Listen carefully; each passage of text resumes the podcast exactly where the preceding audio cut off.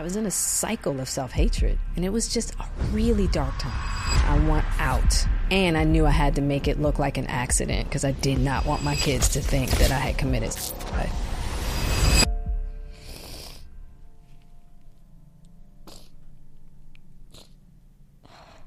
Please welcome Jada Pinkett Smith. Jada, I knew you as a Hollywood actress. I never knew you were the daughter of two drug addicted parents and a teenage drug dealer yourself on the streets of Baltimore. I really thought I was going to be the next big time female drug dealer. I was absolutely fearless. But getting two 9 millimeters pointed at you, They pointed two guns at you.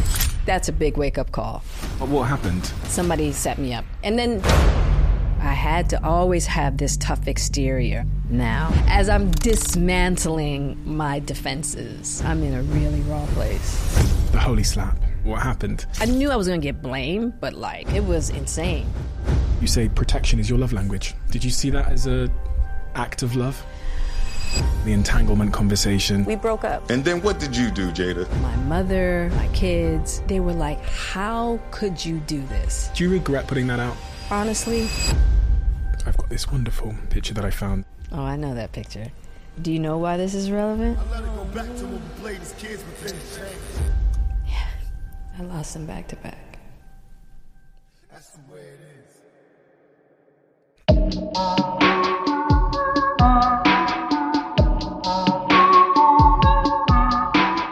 Jada, Yes. I always believe that in order to understand someone, you have to understand their context. And having read through the entirety of your book, there was this line that stood out to me, which I think might be might summarize the most important part of your earliest context, which is when I go in search of the origins of my broken heart, it is the sense of not being the priority to the two people who gave me life that creates a fracture in my feeling of worth. Yeah. Why did you write that line? Because it's true. You know, it's like our parents are like our first mirrors. And so my parents were really young when they had me. I mean, my mom was 17, right? 17, 18. She was 17 when she was pregnant. I think she was 18 by the time she had me. So youth on top of addiction. And I just realized, you know, as I was going through my life in different therapeutic settings, I was like, oh, wow, like the first mirror I had was kind of non existent in a way because drugs were my parents' priority, you know, during my upbringing. And so I didn't really get the reflection of feeling like a priority to the people who brought me into the world. Now, thank goodness my grandmother came into the picture, you know, and she really, she was a, a beautiful, powerful mirror for me that, you know, even to my, you know, it's still a mirror for me to this day, um, where I could see myself. I could see the beauty of myself. I could see my gifts and my talents was through her and what she was reflecting back to me. But um, I think it's important that I think it's important, if it's possible, for children to feel that sense of um, that sense of importance, that sense of priority from their parents. I had an air of sort of loneliness as I read through the pages. This kind of lonely young girl who was searching to be recognized and loved and to someone to sort of hold her hand and guide her through those early years. And other than in your grandmother's garden and with your grandmother, it, it found like that place of home was never was never really there. Yeah, I definitely had it with my grandmother. Now, once she passed, that's when I took to the streets to like figure out finding my home, finding my tribe, finding my power, finding my identity, finding my purpose, finding my worth. Yeah. Your dad, Rob, Yeah. he um he took you for a walk one day and explained to you why he couldn't be your father. He did. I was seven, and um, he just said, he said, "Look, I'm a I'm an addict and a criminal, and I can't be your father." And I was like, now mind you, he hadn't really been in my life that much anyway. I didn't really know. He wasn't present in my in my life enough for me to even know what it was like to have a father. But what I did appreciate in that moment was like, wow, just thank you. Thank you for like being honest. Now, I didn't realize at that time because I was so young how that would affect my relationships with men ongoing, and you know, as an adult woman. Um, but yeah, in that moment, I was just like, thank you. Somebody is like being honest with me. I'm not crazy. Something is absolutely not right here. And he's letting me know what that is. And he's saying, hey, I'm going to keep my distance, you know. 10 years old, 12, 13 years old, what does Jada think she's going to be when she grows up? At 10, 11, 12, 13, I, I definitely was like, I wanted to be an artist. Definitely wanted to be an actress. You wanted to be an actress? Yeah, I did. I did. I wanted to be an actress. I started very young. I was doing theater. Um, I think my first professional gig was like seven years old as one of Madame Bonbon's children in the Nutcracker. Um, and then I was in you know different theatrical programs in the summertime and what have you. And then the uh, when I got the opportunity to join Twigs, which prepared you for Baltimore School for the Arts, I joined that after school program. So arts has always been a big part of my life. Do you know why? Because when I, as I read through those early years of your life, it seemed that acting was doing something. The mm-hmm. the performance, the being on stage, the the validation. I think it was giving you was doing something for you that it might not have done for someone else who hadn't walked the steps you'd walked up until that point. The validation, but also an outlet. It was a real outlet for me where I was able to express certain feelings that I didn't feel like I had the permission to express at home. Um, and um, it was a huge it was a huge outlet for me in that way. I mean, to the point that my theater teachers would often tell me, um, you know, they try to steer me into like more. Why don't you try more comedic roles? You know, I was always going for the very dramatic, very highly emotional, you know, uh, roles. Um, and my, I just remember my theater teachers always trying to guide me into diversifying the monologues that I would choose uh, for for my pieces to work on in class. I read um I read some books. I think one of them was called "The Body Holds the Score," which oh, talks yeah. about mm-hmm. the role that acting can play as sort of a therapy. Yeah, and it's so. It seems to not be a coincidence that the amount of actors I've sat here and spoke with, who have pretty um, unthinkable early childhood experiences, domestic violence in the home, etc., that then find acting as an outlet for a form of escapism, almost escaping the identity, embodying a different role. Absolutely. Totally agree. Totally agree. As I read it in your story, I was like, not another one. yes, another one. it's classic. yeah. And I, I reflect on some of the words you wrote in the early part of the book where you're talking about your mother and your father, mm-hmm. there being domestic violence in the home at an early age, your mother running out of the house, dropping you on the floor because Rob had punched her. I mm-hmm. believe your mm-hmm. father had punched her. Yeah. The, these are stories I guess you've heard after the fact from your mother. Yeah. But I guess you believe those moments leave a mark. Absolutely. I mean, my mother talks about it to this day and will choke up. She'll, you know, cry. It's like it's it's you don't get over things in the sense of like it's forgotten. You know, you learn to cope with it, you heal in a certain manner, but it still can leave a certain imprint upon you.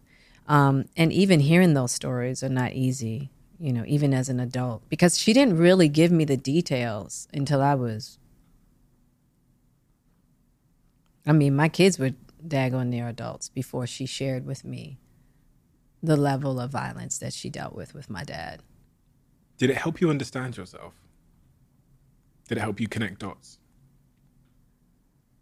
I don't know if it helped me understand myself as much as it helped me understand my mother. And then that helped me understand a lot of how her journey has imprinted upon me in a certain manner, you know. So I guess it does. If you, t- you know, through through my mother and her journey, it helped me understand her journey, which has affected me. Mm-hmm. So yeah, I guess you could say that it helped me understand myself more. I say that because I sat with, um, you know, Gabor Mate. Gabor, Gabor Mate? Yeah, I do. Yeah, yeah, yes. He was the he's the person that opened my eyes to the fact that even the things that occurred when we are babies, yeah, we interpret them to mean um, certain things about ourselves. And he says babies are incredibly selfish. So, if, for example, if the parents are arguing, the baby will interpret that as a yes. reflection of them. Mm-hmm. And I think about the early context that I think I read about in your story, but also that appears in mine and how I interpreted that to mean that I wasn't enough in some way. Yeah. Um, which is a real through line throughout your story. Yeah, for sure. I, and I think that probably is probably more subconscious, unconscious than that which the abuse of drugs and how that reflected to me that I wasn't worthy in a certain manner that why is it that this particular substance has more power over, you know, has more attention, more power, more influence than me? To the point that your father will tell you, I'm relinquishing my parental rights because I'd rather be a criminal and a drug addict than try to get my shit together for you. Is the way I interpreted that. And at the same time, I was like, just thank you for being honest instead of sitting up here pretending like you're doing something different. Thank you. You know, which a lot of people would do. Mm. Tony, was he mm-hmm. your he was your, your mother's first part, partner after Rob? No, she he was her first husband. First husband, okay. Yeah, after Rob. And he seemed to be a pretty solid. He's a solid. Figure. Yeah, he was. He was indeed. It's it, this guy comes into your life and plays the role of a father by all accounts. He seems mm-hmm. to do a pretty good job and seems to love on you in a way that is sufficient for a child. But then he too vanishes out of your life. Makes an exit. Makes an exit. Yeah, which I understand. You know, as an adult now, looking back and, and looking at the circumstances, you know, he did the best that he could. He's a man that was trying to get his life together. And my mother was was deep in her addiction. To, addiction to heroin at that time. And so you you can't you can't negotiate with that. It's either you want to get help you know, um, or you have to.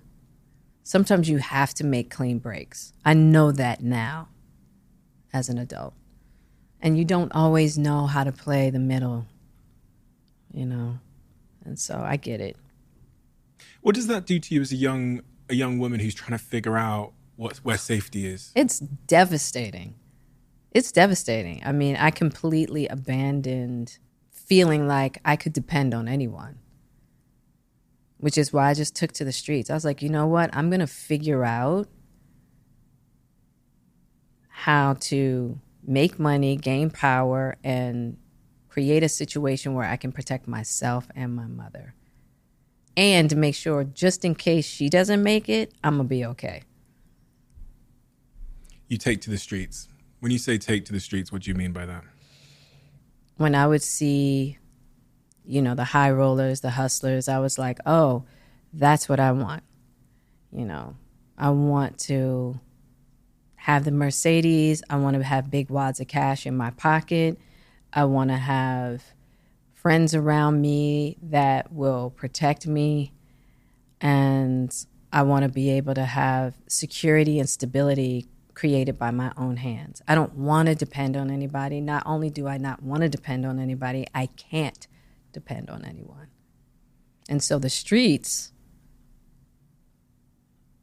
that's where I saw security because we didn't have doctors and lawyers, you know, to look upon, you know, like that's the aspiration, right? Because in our neighborhoods, that's what we had. We had hustlers, hmm. right? And they had the good life. So you could be a hustler or you could be a hustler's girlfriend. I wasn't trying to be the girl. I wasn't trying to be the girlfriend. And so I look to to that lifestyle to offer me the security that I didn't have at home as an opportunity for me to create that security that I didn't have at home. Security, protection, safety. Mm-hmm. These are all words that appear over and over and over again in your book. I know, right? Yeah. From childhood to adulthood, those are the, the Those most are it. the recurring words. Yep.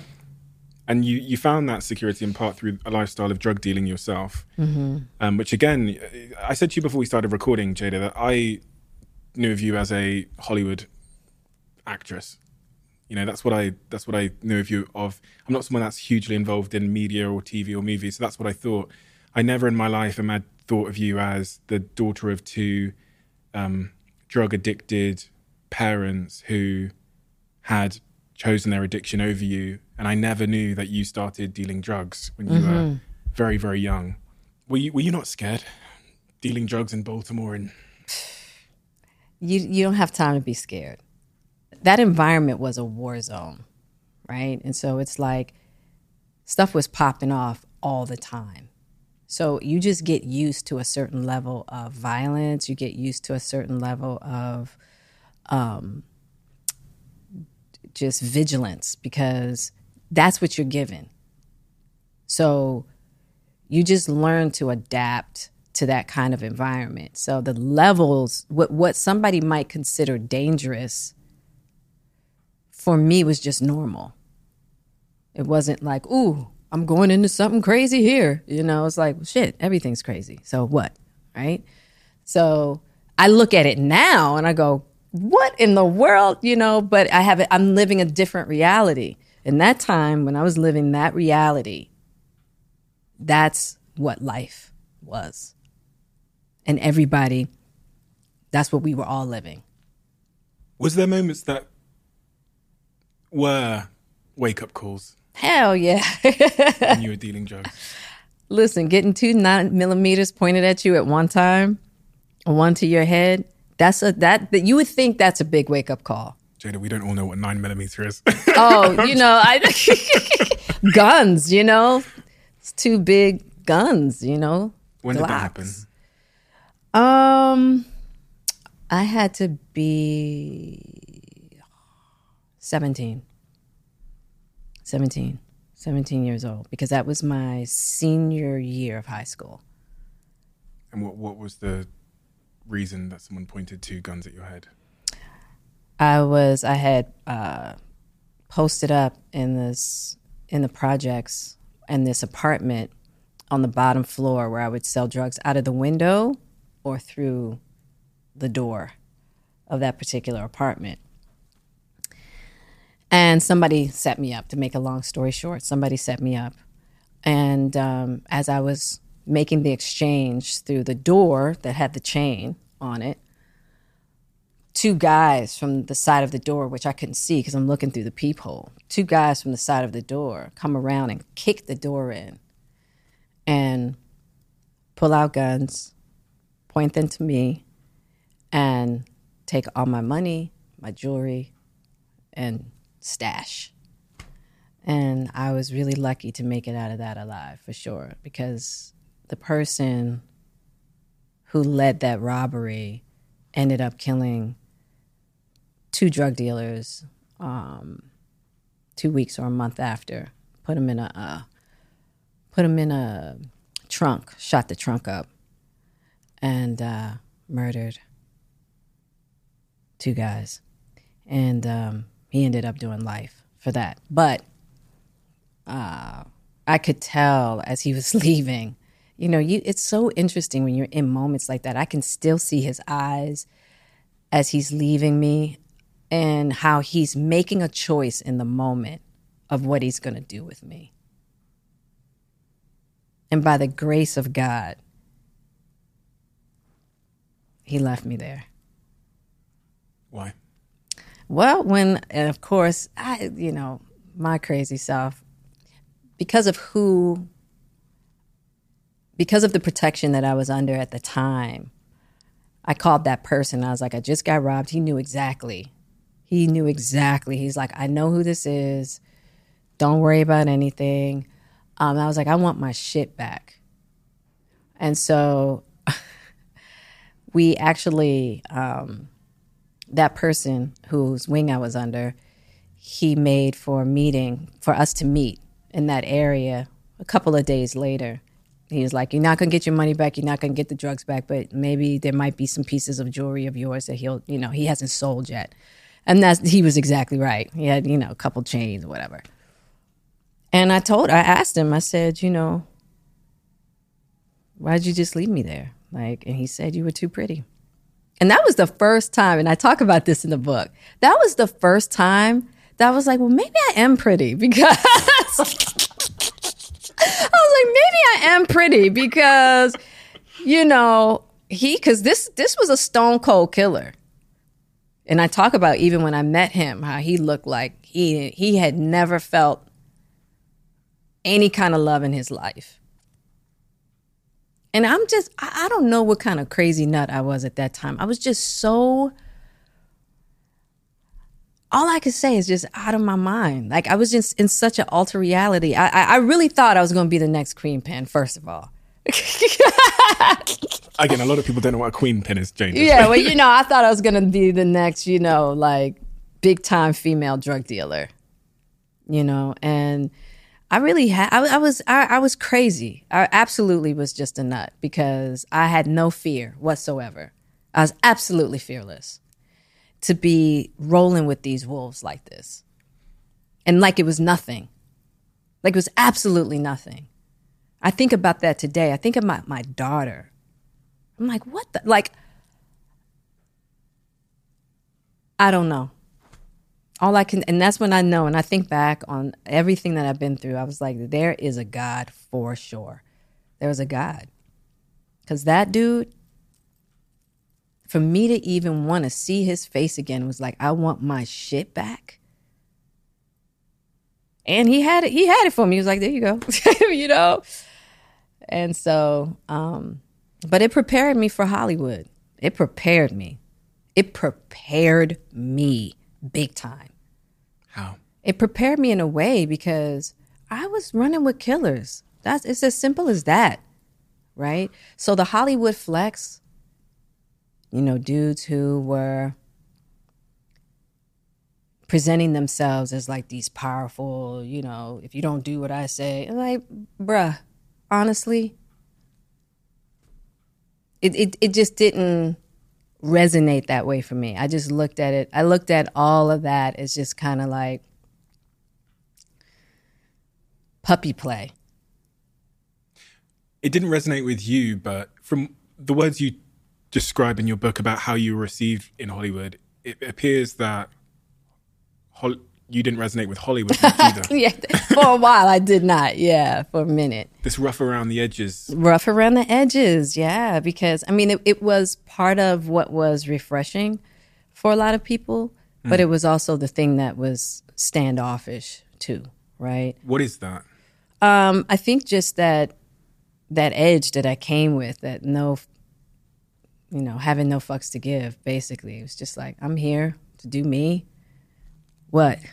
Mm. You know, and I got something to offer. And if you can't see it, well, then that's on you. Your loss. You know, just that kind of attitude and just kind of like, you know, I wasn't your prim, proper, uh, demure young lady. You know, it was just kind of like, I was just rough, rugged, and rambunctious. It's interesting, isn't it, in life, how a certain type of demeanor or attitude or mindset can help us to survive and thrive in one context. but sometimes we need to figure out how to turn that shit off and that's what I had to learn to do. because you weren't in survival anymore. I wasn't in survival anymore, you know, and I talk about this in the book, you know, how Warren Beatty, bless him, he was probably one of the first people that was just like, hey, you're in Hollywood now, okay? I get it. But why don't you allow people to see some other aspects? That charm you have, that smile you have. Like let's take that let's take that chip off your shoulder a little bit. You know, and he was the first person really to talk to me in a way that wasn't like making me wrong. Right? He didn't make me wrong for being who I was. He was just like, there's so much more to you. Let people see that. You know? And that was the first time I actually listened because he didn't make me wrong. And I bet you Warren has no idea that how how much that conversation and the time that he spent with me really meant to me. It was really awesome because he was he was so respectful and he really honored where I sat and where you, you didn't get that often in Hollywood. It was just like, no, you got to change this. You got to do this different. You, you'll never get jobs like that. I was just like, well, then I won't work because, you know, I was very rebellious sometimes in that way. Um, but yeah, he really, that really stuck with me. And from that day on, I just started on the journey of trying to figure out how to not lose myself, but also feel, find a way to feel safe to take that approach. Because, like I said, I was around wolves all the time. So I had to always be on guard. I had to always have this tough exterior. I always had to carry the attitude like, I'm not the one. You don't want to come over here. It's interesting because when you putting up such a barrier to defend yourself um, can often make us quite hard to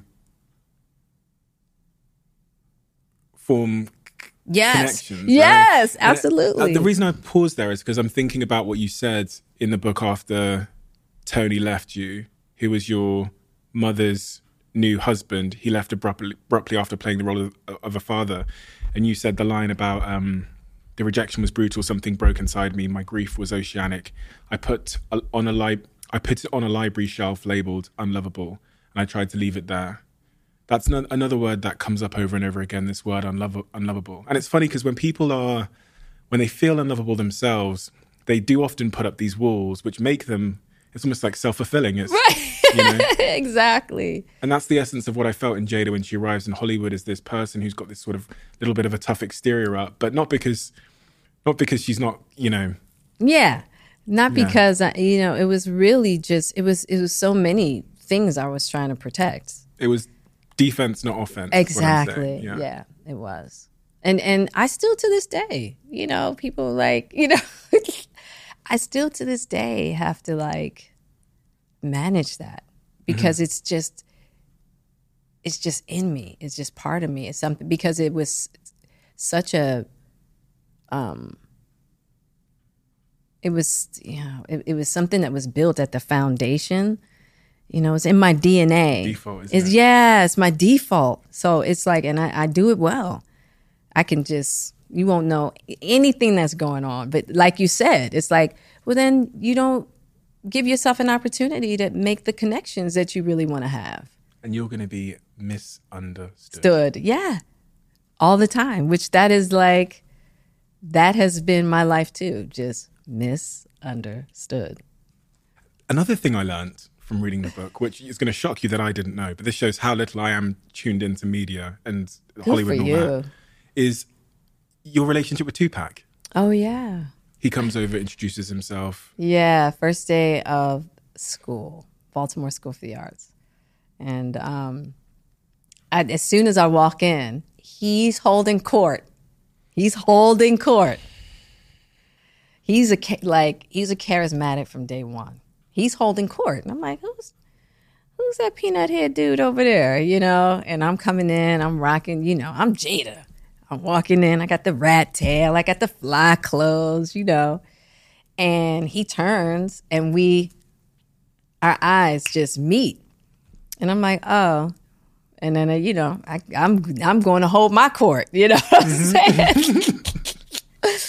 and so then he comes over, you know, I, my, I'm like, oh, okay, cool, yeah, whatever. And so he comes over and he's like, hey, I'm Tupac. And I'm like, Tupac? The name from the gate was just like, I never heard a name like that before. That was such a powerful, different name. And I was like, Tupac. And he had this big smile. And I was like, it's not a lot of people that have that kind of like charisma and courage to just walk up on me on just like, I'm Tupac. I'm, you know what I mean? You need to know me, you know?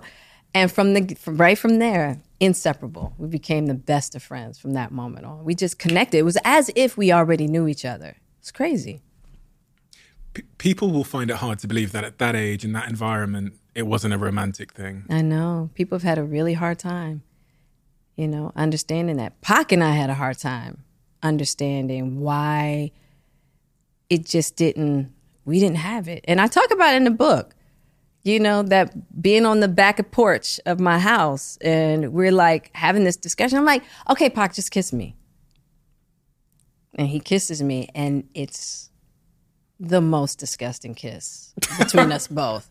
I mean, he pulled back just like, and I pulled back, and I was like, see, dummy, you know, and from there it was just like, and then there was one more time he kissed me, and it was just like, and I talk about that and in jail when I go to see him in Dannemora.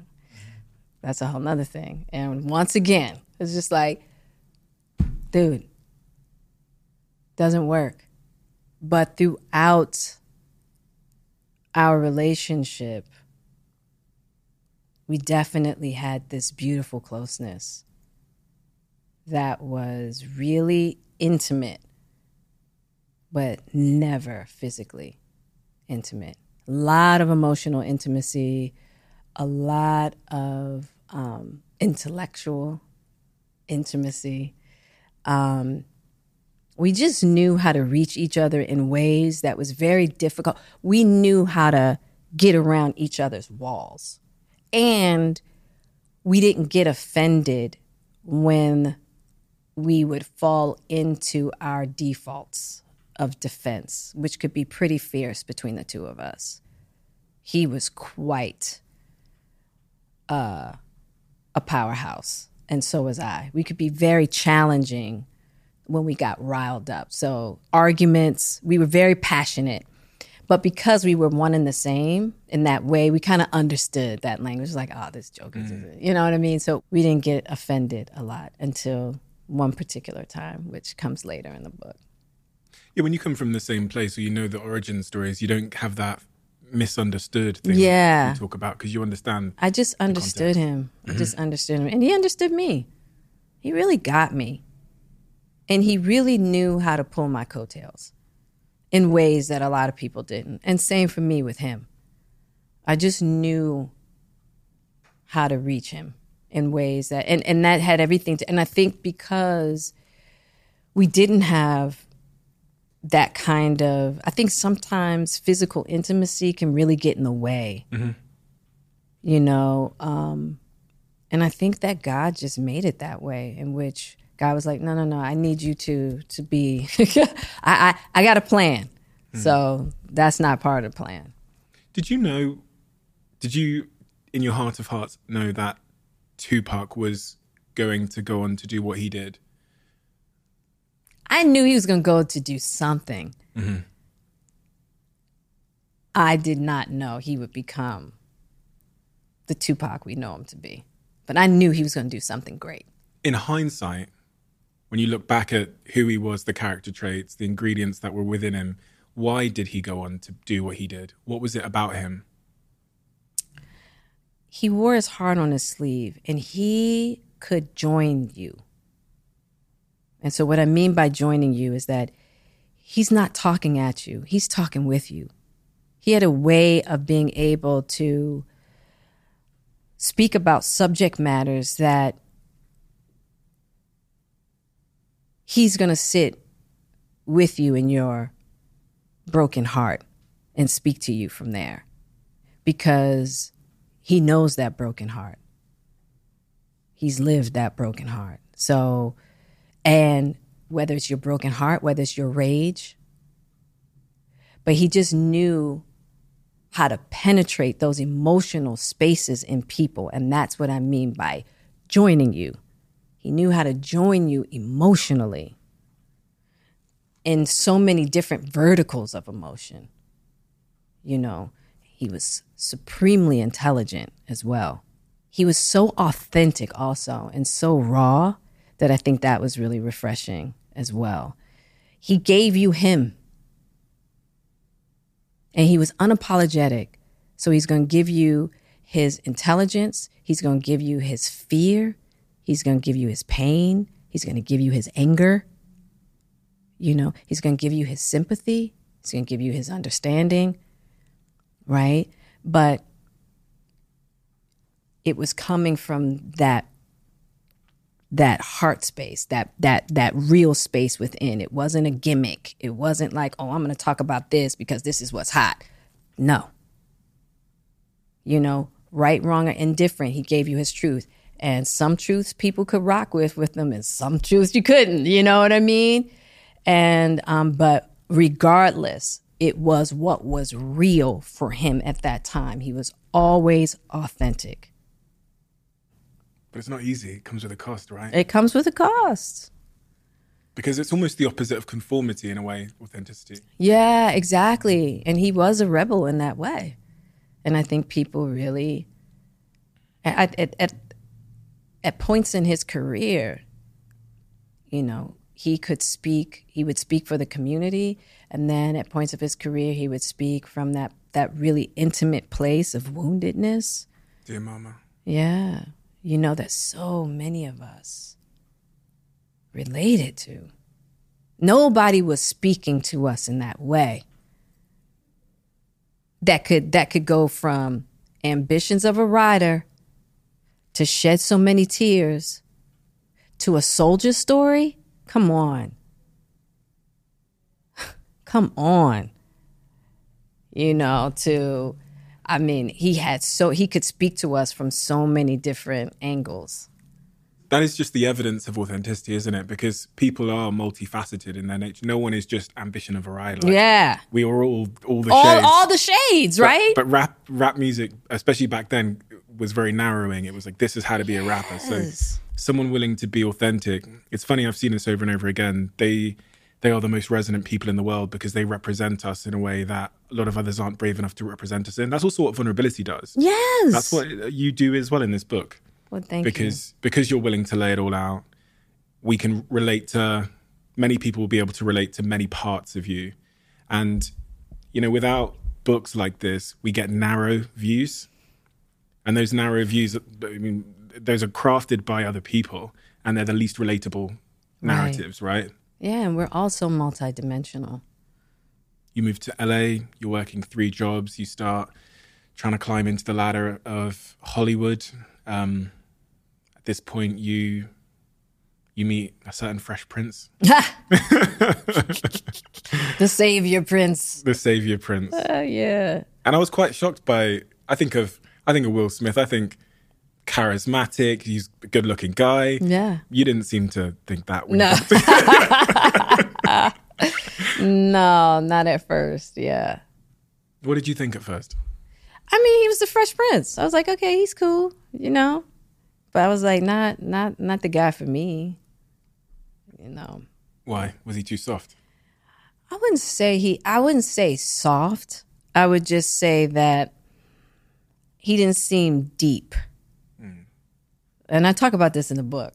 How at that time a troubled dude seemed deep to me versus just troubled. it's like stay away from the troubles. right? And so he wasn't troubled. It didn't seem to be, right? And so I was like, that's not deep. Like he just seems like, you know, just didn't draw me in that way. You don't feel the same way anymore, though, do you? No. About the, the, uh, the deep parts. Oh no, particular, he's and actually part, yeah, I read his exactly. Yeah. yeah. don't judge a book by its cover. That that's that's what Will Smith told, taught me. It was like not to judge a book by its cover. And I learned that, you know, years later when we had an opportunity to have, you know, we had a mutual friend and so we were able to share some time at Jerry's Deli over a meal and I got to see a totally different side of him. Duane, Duane Martin. yeah. Yeah. You went to that jacket potato place. Yeah, the baked went to the- potato. hmm What was it about? What did you see in Will that night? I found it really interesting because one of the things that you described seeing in him was someone who quite was quite adamant in taking over the world. Yeah. He was so ambitious, you know, and in such a beautiful way. He had big dreams, big dreams. And um and he was so joyful. He was really joyful, but grounded. And that was the part that I missed. He was grounded. It was like he'd been through some things and he was really intelligent. So he's what you call, you know, he could go from the hood to the White House and everywhere in between, right? And I always find people like that fascinating that have a wide range within them, places that they can go. You know, you drop Will anywhere and he's going to figure it out and fit in. He'd asked you to be his on-screen girlfriend, hadn't he? He okay, yeah. So I auditioned for Fresh Prince. I think it was the second year to play one of his girlfriends, and they were like, "You're too short." And I was like, "All right, well, cool, right?" and so that was the first time that I actually met Will. I came out of the the casting, and he was, you know, coming into the casting office or about to leave or something, and he was like, "Hey," and I was like, "Yeah, what's up?" You know, I was like, "No need to talk to me." They already said I'm I'm short. Yeah, so I'm on my way, and then, and I think I, I think I was probably about twenty, um, and he wanted he he wanted me to play his, you know, his girlfriend as a series regular. So he flew in to North Carolina to meet me. And I was like, nah, I'm gonna do movies now. And he was like, all right, cool. That's a that's a bold, that's a big rejection to reject the Fresh Prince of Bel Air when he says you can be his sort of recurring on-screen girlfriend in a hit show, and you say TV's not for me. I'm going to focus on movies. Big call. Well, I had just done it. I had just come off of a different world. Mm-hmm. And I knew like I had the protection of Debbie Allen on a different world, right? And so when I wanted to make moves, Debbie was there to help me. That's not to say that I would have that same assistance on Fresh Prince. And at that time, they locked you in. Mm-hmm. You couldn't do anything. You know what I mean? They have you for six years, they got you locked. And I, I just didn't want to be locked like that. And so I really wanted to try my hand at doing movies. And then Duane Martin, when I turned Will down, Duane Martin got on me because he felt the same way you did. It was mm. just like, it's financial security. How could you let something like this go? And, you know, who's to say when your next starring, mo- you know, role is going to come in and blah, blah, blah, blah, blah. And I was like, but I'm so glad that I didn't take that role because I tell you what, if I had taken that role, Will and I would not have been married, and I wouldn't have had Jaden and Willow and been Trey's bonus mom. My life would have been totally different. You sure? I'm positive. Yeah, As in, you're Positive. sure that you wouldn't have gotten married I'm positive. because you would have Uh, seen, yeah, no. you would have seen the red flags. Uh, listen, no. yeah, no. Earthquakes are hard to predict. Sometimes you feel tremors ahead of time. Often they come on suddenly. And in your early 20s, you had your first, maybe not even your first, but what you describe in the book is your first breakdown, personal earthquake when you're driving down the street one day. Mental health and psychiatry have come a long way since then. Um, I, I, I would guess that at the time, many people wouldn't have been able to tell you what that was. I had no idea what was going on. Me just thinking about that moment, just it's like um I was so overwhelmed, you know, and I was like, I I didn't know what was going on with me. And it came over me in an instant. I was fine one moment. I'm turning my car around to meet a friend on the corner that, you know, I saw to say and to say hello to her. And all of a sudden, my body's shaking, all these emotions come over me, and I, I'm like, I'm starting to, it's like waterfall of like tears and I, I'm like, and I have no idea. Like my brain is not catching up to what is happening with my body. All I know is that this waterfall, this volcano of emotions, it was fear, anger, despair. And I was like, I, I got, and she was looking at me like, Are you okay? And I was like, I, I don't know. I, you know, and I get in the car and I'm trying to drive, and I'm like, you can't drive. Pull over. And then I pull over, and then I just remember feeling terrified to just let it go, and I let it go. And then I'm like, I want to die. I want to die. And I remember making it home and all I could do was call my mother and say, You got to come here. I'm going to kill myself. You know? And I think about that and I'm just like, wow. And my mother was like, she was maybe a year into her sobriety. Right? And what a terrifying call to get. Like if I get that call from Willow or Jaden or Trey, I'm just, you know, it's like, and um, so she's figuring out because she just started a job at this hospital. I'm so terrified to be by myself. I call my homegirl MC Lyte. And I tell her, I'm like, you got to come out here. I'm afraid to be alone by myself. I'm going to do something to myself. And she flies out. And so she holds me down until my mother comes. It's a crazy moment.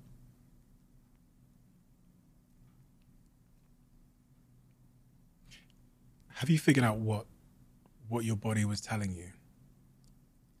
I think my body was telling me that I think my mind was telling me, "Hey, we have some things we got to pay attention to up here.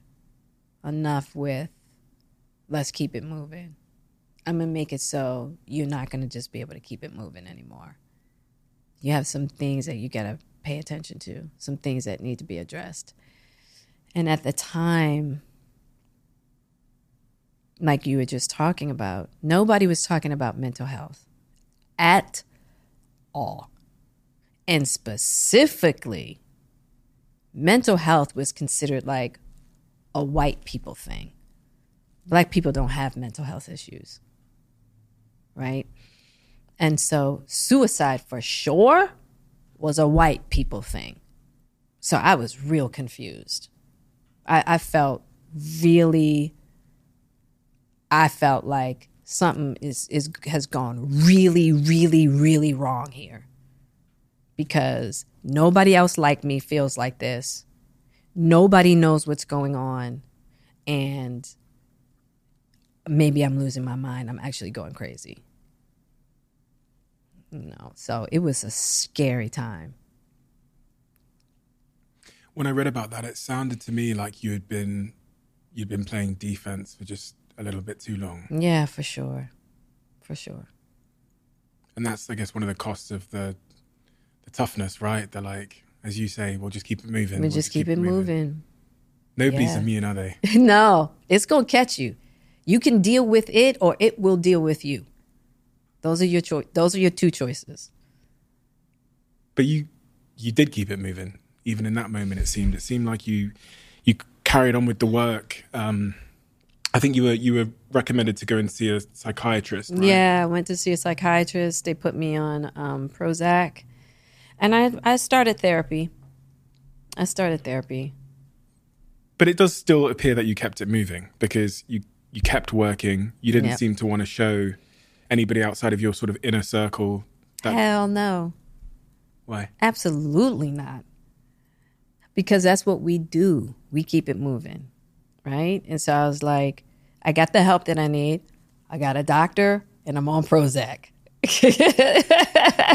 Just like right. So I'm like, okay, I'm doing what I'm supposed to be doing. And I can't let anybody know. And we're going to keep this moving because that's what we do. plaster over cracks. Yeah, we just at that time I'm going to take a break because, you know, I'm having I'm depressed. What? At that time, that seemed absolutely ridiculous. You are always one decision away from taking your business to the next level. And a decision that's helped me to transform my business is moving over to NetSuite, who I'm excited to say are a sponsor of this podcast. If you don't know already, NetSuite is the number one cloud financial system bringing accounting, financial management, inventory, HR into one platform and one source of truth. It's reduced IT costs because it lives in the cloud, so you can access it from anywhere. And the cost of managing and running multiple systems because it's in one unified business management suite. My team and I don't have to worry about tasks being manual and clunky. And it means that I can be more efficient and to focus on more important things like bringing you the best episodes and guests on this show. So I become one of the 37,000 companies that have already made the move over to NetSuite. NetSuite has extended its one of a kind flexible financing program for a few more weeks. So head to netsuite.com slash Bartlett for a free product tour. Back to the episode. Do you go back to Baltimore? I did. I went back to Baltimore, um, and because I was going to continue working, but not live in LA anymore. And so I bought a farmhouse. I bought a little farmhouse on, I want to say it was about six acres, maybe six or nine acres, if I remember correctly. And it was, um, I was going to build a life there for myself in a little quiet corner and you know i was like all right i'll if i need to audition i'll either go to new york or i can just fly back and forth from la I heard Will was trying to hit you up at this this point in your life. yeah he hit me up. He had just Sheree had just sent him divorce papers. And um he decides to call me. And of course me not knowing anything about marriage thinking that marriage you know breakup of a marriage is like breaking up with a boyfriend he's like, you know, um, where are you? And I'm like, I'm in Baltimore, you know, renovating my house. And he's like, Are you seeing anybody? And I'm like, No. He's like, Good, you seeing me now. And I was like, What? Once again, that kind of bold, you know, approach. I was just like, Oh, clutched my pearls a little bit. So he was like, you know, call me when you get back to LA. So when I got back to LA, I called him and we went out on our first date. In and around that time, Pac had been sentenced to Rikers, right? He'd been sentenced sent to jail for. He'd been sent to at that point in time. He was at Rikers, but then he was on his way to Dannemora. which is a horrific place where they send terrorists. Yeah, Usually, Yeah, I think the 9/11. Some of the people that were involved with 9/11 or the World Trade Center bombings were sent to Dannemora um, while he's in jail. While he's in jail. What do you have here? Oh. Yeah. Now, as I slip from grace and the world has turned against me, a few claim to have love for me, but once again, you show your love. After deep reflection and spiritual awakening, I have come to realize the friend, love, and soulmate was there all the time. I have not seen or felt from anywhere or anyone the intensity and loyalty that you have shown me. That is why I want to commit myself to you. I want to marry you. He sends you that letter. Yeah, he, it's a much longer letter than that, but that's the words that I put in the book. A marriage proposal. That's why he was in Rikers. When I went to go see him in Rikers, and Rikers is actually that's a really Dannemora might be where they put terrorists.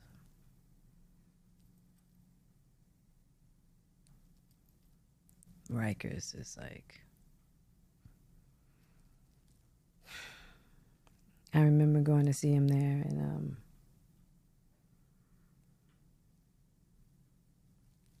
he was in such bad shape, you know. And um, I, the Rikers, I like, yeah, Rikers was bad. Dannemora, yeah, terrorists are there, but far more humane conditions than I would say Rikers.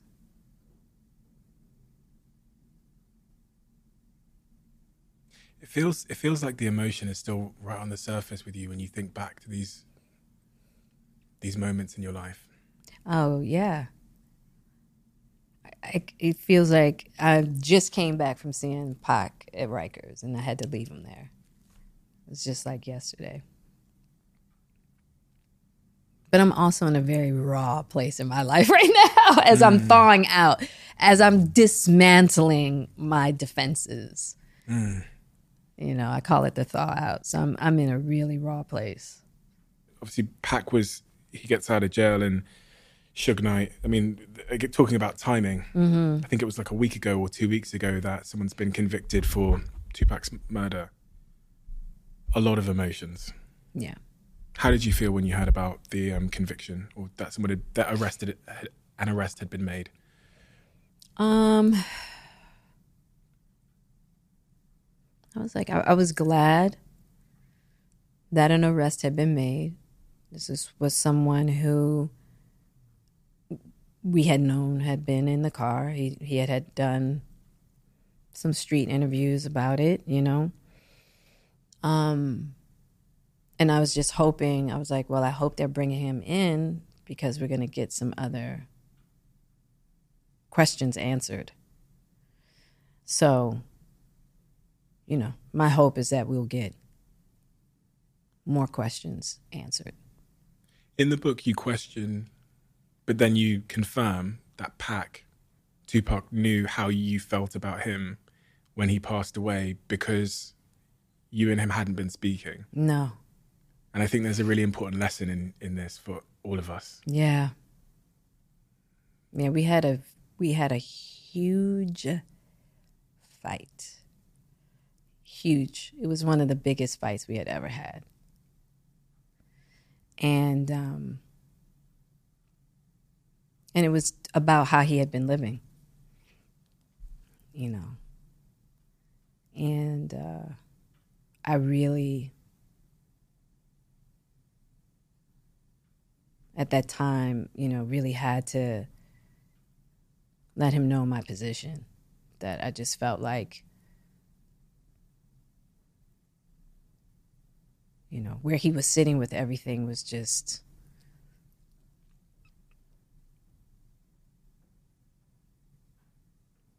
It wasn't going to end up well. Right? And we had a magnanimous i mean it was just beyond the two of us just at each other. Um and i was just like fuck that. I'm not calling him this time. He's gonna have to call me. He was way out of line so i really dug my heels heels in the ground in regards to like nah you know, I let my pride, I let my ego come in. I really took for granted that he would be living forever. Like he had already survived so much. Like it never, like I never, I, I looked at Pac as being invincible at this point. You know, because he survived so much, even so much that people don't know about, you know? Um, but just like I say in the book, I'm like, man, don't do it. Don't do it. Don't don't don't hold on to like that prideful part of yourself, you know, with someone you really care about. Like, no, I mean, you know, he gonna have to call me this time. You know, it's like, no. Was that the last time you spoke to him? That was the last time I spoke to him. That was the last time I spoke to him. I was the last time I spoke to him. And you know what's crazy? it meant absolutely nothing. It meant absolutely nothing. And so that's the test I always have. I'm like, okay, you're in this beef with somebody. Will this beef matter on your deathbed? And then right away, I'm like, nope, let me give him a call. You know what I'm saying? That's my that's my test. Almost a year later, he gets shot in Las Vegas. You get a phone call while you're filming on set that he's from, I believe, from his mother, um, Afeni Shakur, and saying that he's in hospital in a coma. And a few days after that, you find out that he's passed away. Yeah, I was on my way. You know, Faye was like, "No rush. He's gonna be fine." Um, he had his fiance there with him and his family. Um, she was like, "So, you know, come after your trip in New York." So I was on my way to him,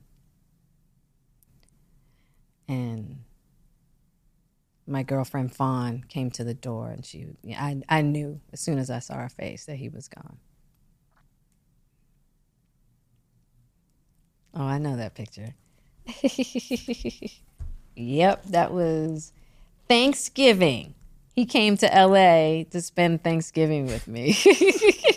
and we were at one of my friend's house. You look like brother and sister. Yeah, we look like brother and sister because that's what we were. Yeah, he came to Thanksgiving to spend Thanksgiving with me. We talked about mental health earlier. Do you do you know how to grieve someone the loss of someone like like that in your life?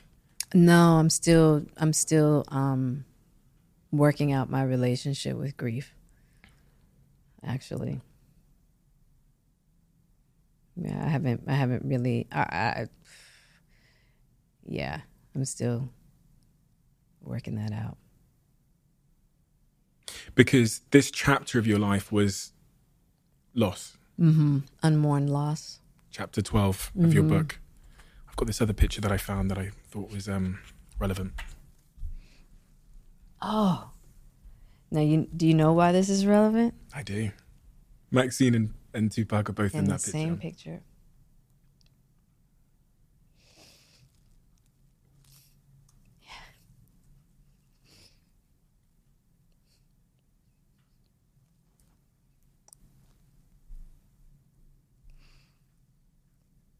Do you have a tissue?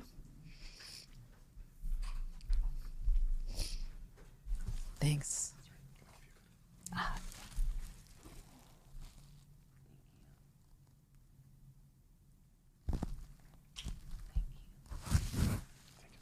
You give nice hugs. um, yeah, that's uh,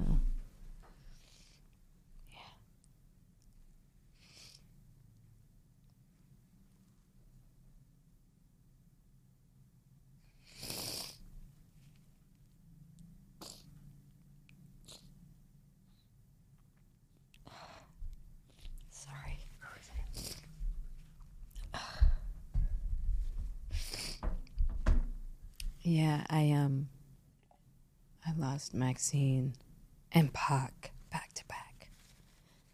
So I like to, you know, this picture to be flanked by them. yeah, I lost them back to back. Maxine was a good friend of yours. Um, Pac was your brother. Yeah, and she was like my sister, you know. She um I met Maxine on Jason's lyric and uh we became like super tight. And she lived in Canada and so she wanted to come to Hollywood and make a career for herself. So I told her that she could come live with me. So she came to to live with me. Um, she we we feel as though she um, had a misdiagnosis that she had some kind of thyroid disorder that really um, disrupted her psyche, and um, she ended up jumping off her mother's balcony. Committed. She committed suicide. Um, so that was really tough. It seems it seems unimaginable that that chapter and season of your life could be filled with so much loss and so much complicated loss. Mm-hmm. You know, because in all of these situations, as you write about in the book, there are reflections where you you say in the book, if I, you know, you're left with this feeling, if I'd done this, I could maybe I should have done it like this, or I wish I'd treat that situation differently. And hindsight, as we know, is a wonderful thing, isn't it? Right. You know, and I've sat here with a lot of people that have lost a lot of people by by suicide, and they all have the same reflections. Yeah. They all have that last phone call with the person where they had to put up a boundary, and Yeah. you know, I've sat here even in LA in that chair with. I remember Boz, um, her her partner at the time, calling and saying, "Listen, if you don't come and do this, I'll jump off this bridge," and then he does, and Yeah. It's like that existential disappointment hmm. of just life being what it is. It's like grieving that, grieving. It's like she, in a, she went from this like happy person to like having this condition that just right? And so i just sometimes i just go this is when i just have to like reconcile with god. Mm. It's like wow god like you really be doing some stuff. Like you know what i mean? Mm. And it's like and sometimes i get in grief around what life is and then i have to make peace with it. Feels if you're thinking about your story it feels confusing that god could seemingly hand someone so much you know wonderful career wonderful family all of those things but at the same time and maybe maybe there's a relationship maybe there's a relationship between the two because had you not had the had you not come from where you came from maybe you wouldn't have had all the wonderful things that you have but also had you not come from where you came from maybe you wouldn't have experienced all the loss that you've experienced. So maybe there's a relationship between the two because I've not experienced that loss, but I don't come from where you come from. So my, I didn't lose friends growing up. right I didn't lose friends in in, a, in my twenties either. Right. Um, Having all the different experiences that I've had, as painful as some of them are, it gives me the opportunity to join people in a certain manner. You know, and in really powerful places. You know, like I have a beautiful friendship with um, Lauren London, and she is the widow of Nipsey Hussle. And because of the loss that I went through with Pac,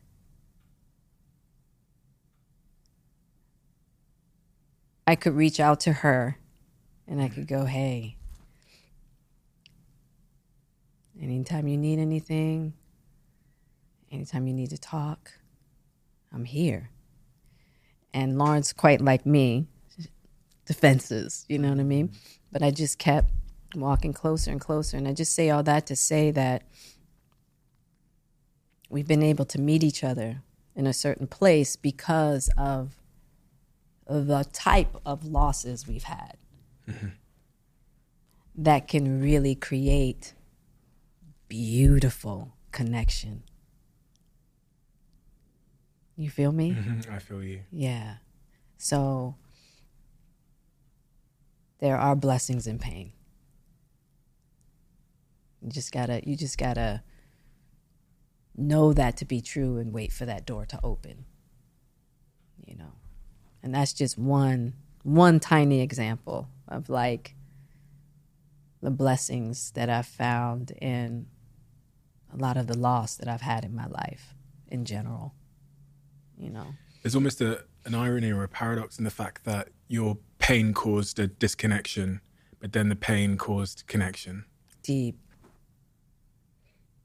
Because heartbreak, there's this beautiful seed in heartbreak, which is like it breaks you open. It breaks you open. And you got two places that you can go. You can go into the deep wells of darkness, or you can go into the deep wells of light. And I've been to both. and I've learned I ain't trying to be over here no more. you know what I mean? And so I always use heartbreak, discontent, pain to help me search for bright light and beautiful blessings within them. In the opener of the book, you, you described in the prologue the life that the world would have seen in over the next sort of 10 years of your life before you before you turn 40 you describe the you know you're super successful hollywood actress. You've got this husband who is you know will smith and he's a super successful hollywood ac- actor. You've got these kids you've got the family you've got the house you've got it all. Yeah. externally you're killing the game so internally you must be killing the game. Right. Internally, you know, I was spiritually bankrupt. Right? I, I find it so I found it so interesting hearing you describe the relationship that both you and Will had as it relates to conflict resolution. Uh-huh. I find it so interesting because I've come to learn over the last couple of years that the way we deal with conflict predicts the long term health of our relationships. Oh God, yeah. And I think there's this professor, professor, I think it's called Professor John Gottman, who studied couples and tried to figure out why they end up in divorce. And he says the number one reason is because they build contempt. Tempt. That, that's all about conflict resolution, how That you're dealing with your bullshit. Yes. Absolutely. Now you remind me of my partner because she wants connection, she wants to talk, she wants to resolve things. She's, you know, she wants to deal with the emotions. I would like to not. Right. I will buy you something to make sure that you're safe. Right. I'll pay for your stuff, Right. but I just want to work. Yeah. And I, and that's the way you describe Will. Yeah. and so I resonated with Will in, in that. But Yeah. I, I, you sharing how you felt throughout that story helped me to understand my partner and all the conversations she's had with me about what she actually wants from me Yeah. and me misunderstanding her because we have different love languages. Yeah. And your love language starts when you're a kid, right? Yeah. For sure. And Will's does too. Absolutely. What was that conflict of your love languages? Will's, you know, was very much like yours. It's like, mm-mm, I want to work. I'm going to work hard so that you can have everything in the world that you'd ever want. You know, I'm, you're not going to need for anything. Right. And my love language was like, but I just want you to be here with me. I don't need all of that stuff. I want to look in your eyes and, you know, feel your love and feel your protection here with me. And, you know, it was like that connection. I wanted to feel like I wanted to make a masterpiece out of our connection, you know, and he wanted to make a masterpiece out of, you know, the the the life itself. Right? And neither is wrong. Neither is wrong. And that's what I had to learn.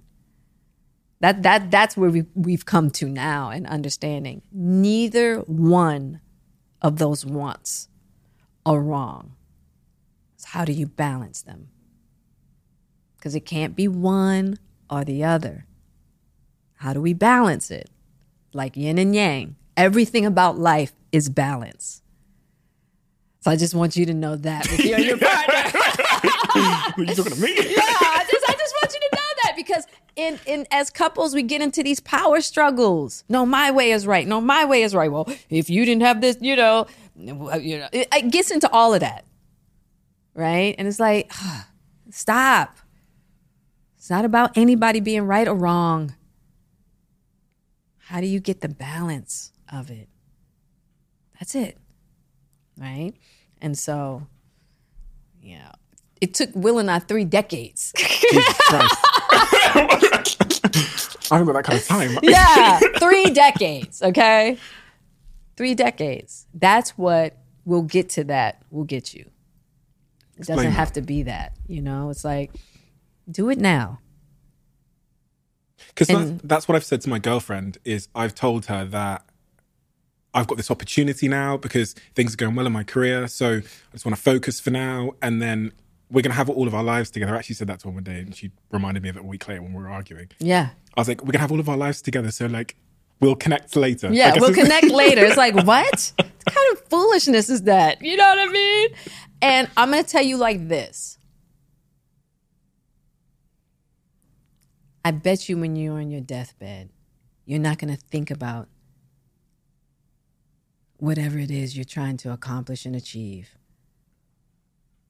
What do you think you're going to think about most when you're on your deathbed? Mm.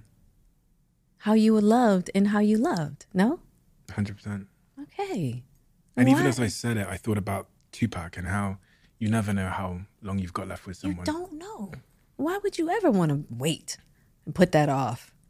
It's an excuse, though, isn't it? It is an excuse To justify Sure. my own toxic workaholism. Well, you know, I wouldn't call it toxic. I'm I'm I'm always careful with this word toxic that we're throwing around, right? Because we're all so wounded, Exactly. and it's not. Listen, when intimacy makes us have to look at our shit, right? It's mm-hmm. easy to go. I pissed you off. I got you this diamond ring. I got you this, you know, beautiful bag. I'm going to take you on this trip. It's like, right? But like real emotional intimacy, we gotta we gotta deal with our stuff. A lot of stuff comes up there. Mm. But that's where that's where connection and love and true happiness, true fulfillment is what's going on in our inner landscape. You talk of this loss of identity when you married Will. And this is a quote I wrote down. It feels like I can't grasp my own journey. At times I feel resentful and angry. I don't know what to do about it. You and Will had these two sort of different visions for happiness in your lives together. His being that he wanted to take over the world as a global, you know, movie star, all the things that he is. Um, and within there, you start to lose yourself a little bit, it seems. This word resentful, Yeah. very interesting word. Yeah. Can you give color to that word? Why you why you chose to use that word? because it's true. you know, it was like I felt as though at that time, all right, if if I'm I I want to help you do all of those things. I'm here to help you with that, right? Um, and I'm like, and in return, I should get a bit of what I want, which is connection right? And so you just, for me, just giving and giving and giving and giving and giving and forgiving, forgetting, well, not even forgetting, not realizing that I was abandoning myself in the hopes that if I just keep pouring into this, if I just keep pouring into him, if I keep pouring into his dream, I'm going to eventually get what I want right? And that's a false idea in so many ways, right? The, I, and so many of us do that. If Will looked back and was trying to give me whatever the hell it was I was asking for, it, it, it wouldn't he wouldn't have been able to accomplish it anyway. Because if I'm not connected to myself, if I don't have a good relationship with me, there's nothing he can do. So I was going to be asked out anyway. You know what I'm saying? So it's mm. like that's part of the journey. There's no right or wrong. Everybody's always trying to find the good guy or bad guy in people's stories. There's no good guys or bad guys. We're all wounded trying to figure this shit out. You know? And so it took me a long time to realize it is not his responsibility to make you happy. He can't. It's impossible. But it took me forever. Hard headed, stubborn, you know, because that romantic idea. And that's why I talk about checking the boxes. It's like I did everything I was supposed to do. You get to have your dream. How come I'm not having mine? And that's because Will was doing what he wanted to do. He was making himself happy. He was making himself happy.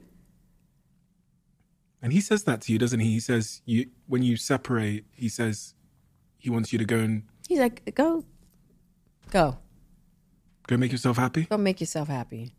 And how did you receive that? Not well. Not well because, you know, there can be truth, but you know what I'm saying? It's like how we, you know, I think it was very true, but I think at that particular point in time, I was just still really resentful. I'm just like, you know, oh, so I helped you get your happiness. And now you just going, you know, throw me to the curb and, you know, I got to do it all on my own now, you know? But that's the truth. I had to do it on my own, you know, just like he did. You got to do it on your own. You got to do it on your own. You got to do it on your own. And a lot of that's what this this is about and me detoxing from needing fulfillment and validation outside of myself. Detoxing from needing it from will, my marriage, my family, a career. Like I had to get to the bare bones of Jada and walk what I call the exiled lands. And those exiled lands are going into the crevices of, you know, those places within that were holding me back from myself. All the fears, all of the false information and false ideas of what life is and what a marriage is supposed to be and you know who I was supposed to be, what a wife is like all of it. Perfectionism. Perfectionism. And then I just went off to be completely imperfect and took joy in that. Because being in Hollywood, I mean, this is a place that values the appearance of perfectionism. Like every look looks perfect on the surface. Yeah. And I think it's not a healthy idea. It's just not healthy. And it's not true. And nobody can live up to that, you know, which is why I've been dismantling that need to be perfect for myself. And that's been a painful ride, but Leading up to your 40th birthday, which is mm-hmm. also where the book starts, mm-hmm. I I read the first pages of the prologue and I couldn't quite believe what I was reading. Mm-hmm. Because the place you're at in your life, this chronic state of discontent that you describe, I I remember when I got to the chapter 17 in the book, which is No Soccer Mum Here, that was the first time I had to stop reading because it was a lot, a lot for me to take. Hearing that that's what was going on in your head and your mind, that's the way you viewed life. You didn't see any path forward for you. Um, you're 39 years old. Um, apparently, you know, on the surface, it seems like you've got everything that anyone would dream of having. But internally, there's this chronic state of discontent. yeah.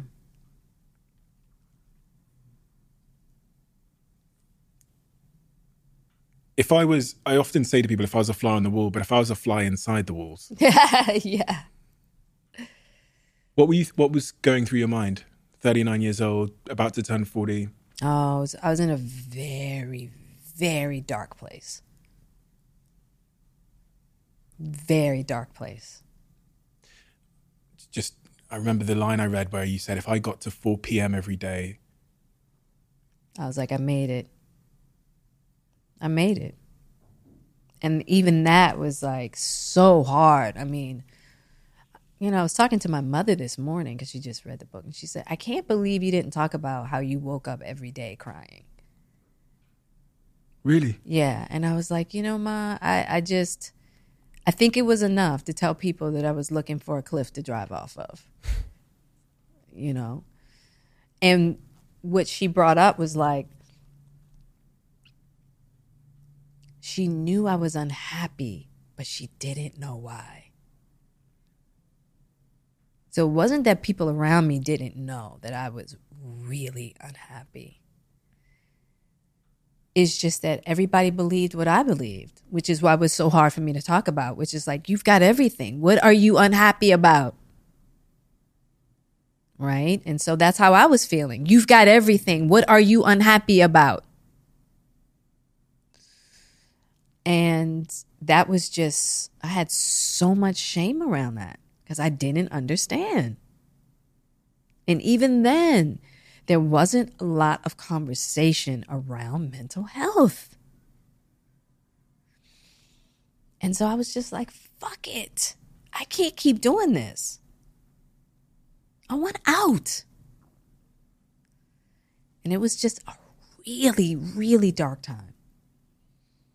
When you say you were looking for a cliff to drive off of, you're not saying that theoretically or as a metaphor. No, I'm saying I was looking to the point where I was like, Big Sur. I knew exactly the route to drive. And it's this really narrow route. And sometimes it gets really foggy there at night. And you I'm not I'm not making it out of that out of that drop.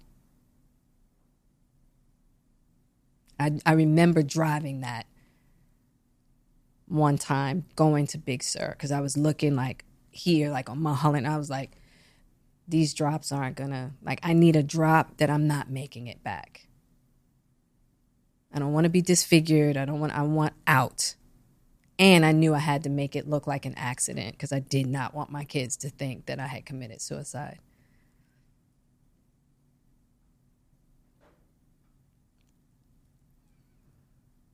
No, I was I was. I was in a lot of pain. I was in a really, really dark place. And when you're in that place, you just can't see your way out. And you really think, I really thought something was really wrong with me because what I was feeling wasn't matching the exterior of my life. So I really did feel like I, I was just born broken. And I was just wired in a way that just. What was the truth? If that's how you felt, what was, in hindsight now, what do you know to be the truth of that emotion and that state of your life, 39, 40 years old? What was actually going on? That I really feel like that sometimes when we get into these states of wanting to die, you know, for those of us who have had like suicidal thoughts and what have you, sometimes it is chemical. That's a different thing. I think mine was more psychological. Something is asking to die, but not you. And it's a it's it's a different way of looking at things. Right? And so and it's it is a it is an extreme shift in which I had to get out of my cycle of self hatred. I was in a cycle of self hatred that I didn't even know because we're unconscious of it. So the mind is tricking us. You know what I mean? We got to be careful with this. This isn't as reliable as we think, you know? And so, um, but I was in a I was in a cycle of self-hatred. And it wasn't until thank God for my son that I was, you know, he introduced me um his friend's father did ayahuasca and they happened to be talking about it and they talked to me about it. Jaden came in the kitchen. He's like, You gotta sit down with Moises and Mateo. You gotta hear about this experience, Ma, that their dad had. Was Jaden saying that intentionally? Did he know that you needed No, that? he wasn't saying that. He was just curious. He was just he knows I'm curious. He knows I'm a seeker, right. right? That was divine. And so I went and talked to them and I was like, "Hey, is your dad in town?" And then their dad came and I talked to him and he I was like, "I need that." And then the universe opened up a door for me to have my own ceremony. Four days of like intense tense ceremony but that's when i got to see that cycle of self-hatred i was like this is you These are your thoughts. This is how you feel about yourself. This is the problem. And so the medicine really showed me this pit of self hatred I was in. And it helped me get out of it. Chapter 20 of the book, you, you titled Surrender. Yeah. Surrender is an interesting word. Why is surrender so important in your journey? You have to surrender everything you think you are and everything you think you know. I've spoken to a lot of people that have done Alcoholics Anonymous, and they talk about the importance of surrender. Yeah. It's like surrendering, you know, for me, also surrendering to a power, a higher power. Hmm. And that's a constant. That's every day. I have to remind myself and deepen my surrender to a power far greater than myself. Chapter 21 The Holy Joke, the Holy Slap, and the Holy Lessons. It's interesting because there's similarities between chapter 19 and chapter 21 in that you took a lot of the blame mm. for situations. Chapter 19, the entanglement conversation. Yeah. Because when you watch that clip online at the at the red table, Will looks tired and he looks sad and he says that thing. He says, "I'm going to get you back." Yeah. It did, it made it look like you had cheated on him or something. I had to like check the facts because if you see that clip in isolation, it looks like you cheated on Will or something, which Yeah. is not what happened. Yeah. But you put that out anyway. You I put, did. You could have not put that out. I know. Do you regret putting that out? no. You don't. I don't. If I didn't put that out, I wouldn't have seen that next place of healing that I needed. Because I can take so much like discomfort. It wasn't until I saw how the people around me were affected. I mean, my mother, my kids, my friends, people like they were like, How could you do this? And I was like, Well, I just wanted to end everything, you know. Will wasn't ready for the world to know that we weren't together and that we were living separate lives. And I just took it because I just wanted to stop. I just wanted to end.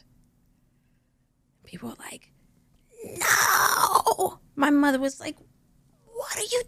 She was like, you need to get your ass in therapy. she was like, you are codependent as hell. You know? And everybody was just so, and then how people that love me so much were affected by that time. I don't think it would have penetrated and for me to really look at that part of myself if it hadn't been for how the people around me reacted. Because I don't really care about public in that way, like most people do. I don't, whatever, because I understand the chaos and the just absurdity of all of that. But people who love me, I needed that mirror to see that place of healing that needed to happen in me in the dynamic within myself, What was that dynamic within yourself? just like martyrdom. Oh, okay, throwing yourself under the Yeah, that martyrdom that I'm, I will. martyrdom, the holy slap. Yeah, You, you you write about in the book how you didn't realize that Will had actually slapped Chris yeah. until much later. You thought it, you suspected maybe it was a skit I thought it joke. was a skit, and then I realized it wasn't. But I didn't think that he actually made contact with Chris. Looked like he ducked it. social media grabbed onto this eye roll. Mm-hmm. And they, um, social media believed that that eye roll was some kind of like, go get him, Will. Yeah, and even if it was, it was like I can't force Will to do anything. You And know? you and Will weren't together. we weren't together as you know we were family i was Yeah. there with him as family but we weren't together at that time Were you surprised by the reaction and to that moment, both for you but also for Will? I yes and no i was surprised at how much i knew i was going to get blamed but like i didn't think that it was going to be I, I mean it was insane you know it was like wow um But I knew, I knew we were. Ha- I knew it was going to be a storm. In the book, you say protection is your love language. Mm-hmm. He protected you, didn't he? Um, Did you see that as a act of love? You know, it's a really complicated moment. It's a really complex moment. I would say yes and no in a certain manner, you know? Um, but I definitely think in his way. But it was it was so much more. It wasn't about me. That's why it's complex, right? It's like it was about a lot more than just that moment. A lot more than just me. Mm-hmm. That's what I know. You know what I mean? Because you know well, and you know where he's come from. And Yeah, and I, I there was a lot that was stirring up for him at that time because of emancipation, and he and Chris have their own history. going back to the 80s. Yeah, going back to the '80s, and it's a deep one. Jada, thank you. Thank you for writing this book because it's it's not until we understand people's context that we understand them, and when we understand them, we realize that they are just so much like us Yeah, in the, wounded, the imperfect, the survival, the defense, and all of those things. And that's exactly what I got from reading Worthy. Um, but also, as I said to you, I think before we started recording, there were so many moments in there that acted as the advice that no one around me could have given me because they've not walked in those stairs. You, you act as an elder to me in the book because you're, you've helped me to figure out and shine a light on a certain area of my behavior, which comes from um, maybe a wound that I have that is going to hold me back and lead me to a place I don't want to go to. I promise you, yes. Yeah, exactly. and you're right. You use the word breadcrumbs, but that's exactly what the book is. It's these, these. It's your story, but throughout your story, you leave these little nuggets of wisdom and lessons that will guide those that read the book to a better place in their own lives. And they can subjectively define what that better place is, but Yeah. the wisdom is enduring because the wisdom is human and it's true. So there's something in there for everybody. It's one of the, the best books I've ever read because of the, the writing style, the vividness. I, I felt like I was in your grandmother's garden. I felt like I was there at um, all of the key moments uh, when you, when you have what I described, what I thought was a panic attack on the highway, and those moments, the moments of sadness. The vividness of the writing is so is so profound, but the vulnerability of the book is the most impressive thing it's easy not to be vulnerable. It's easy to paint a narrative that is self serving, but that's not what you do here. You seem to be in the pursuit of the truth.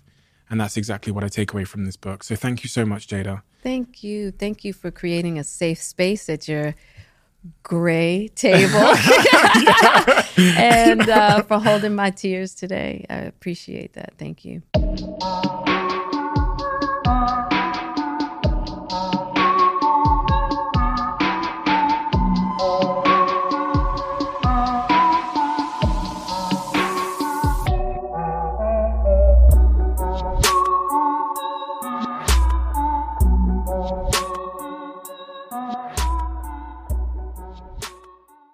You are always one decision away from taking your business to the next level. And a decision that's helped me to transform my business is moving over to NetSuite, who I'm excited to say are a sponsor of this podcast. If you don't know already, NetSuite is the number one cloud financial system bringing accounting, financial management, inventory, HR into one platform and one source of truth. It's reduced IT costs because it lives in the cloud, so you can access it from anywhere. And the cost of managing and running multiple systems because it's in one unified business management suite. My team and I don't have to worry about tasks being manual and clunky. And it means that I can be more efficient and to focus on more important things like bringing you the best episodes and guests on this show. So I become one of the 37,000 companies that have already made the move over to NetSuite. NetSuite has extended its one of a kind flexible financing program for a few more weeks. So head to netsuite.com slash Bartlett for a free product tour. Back to the episode.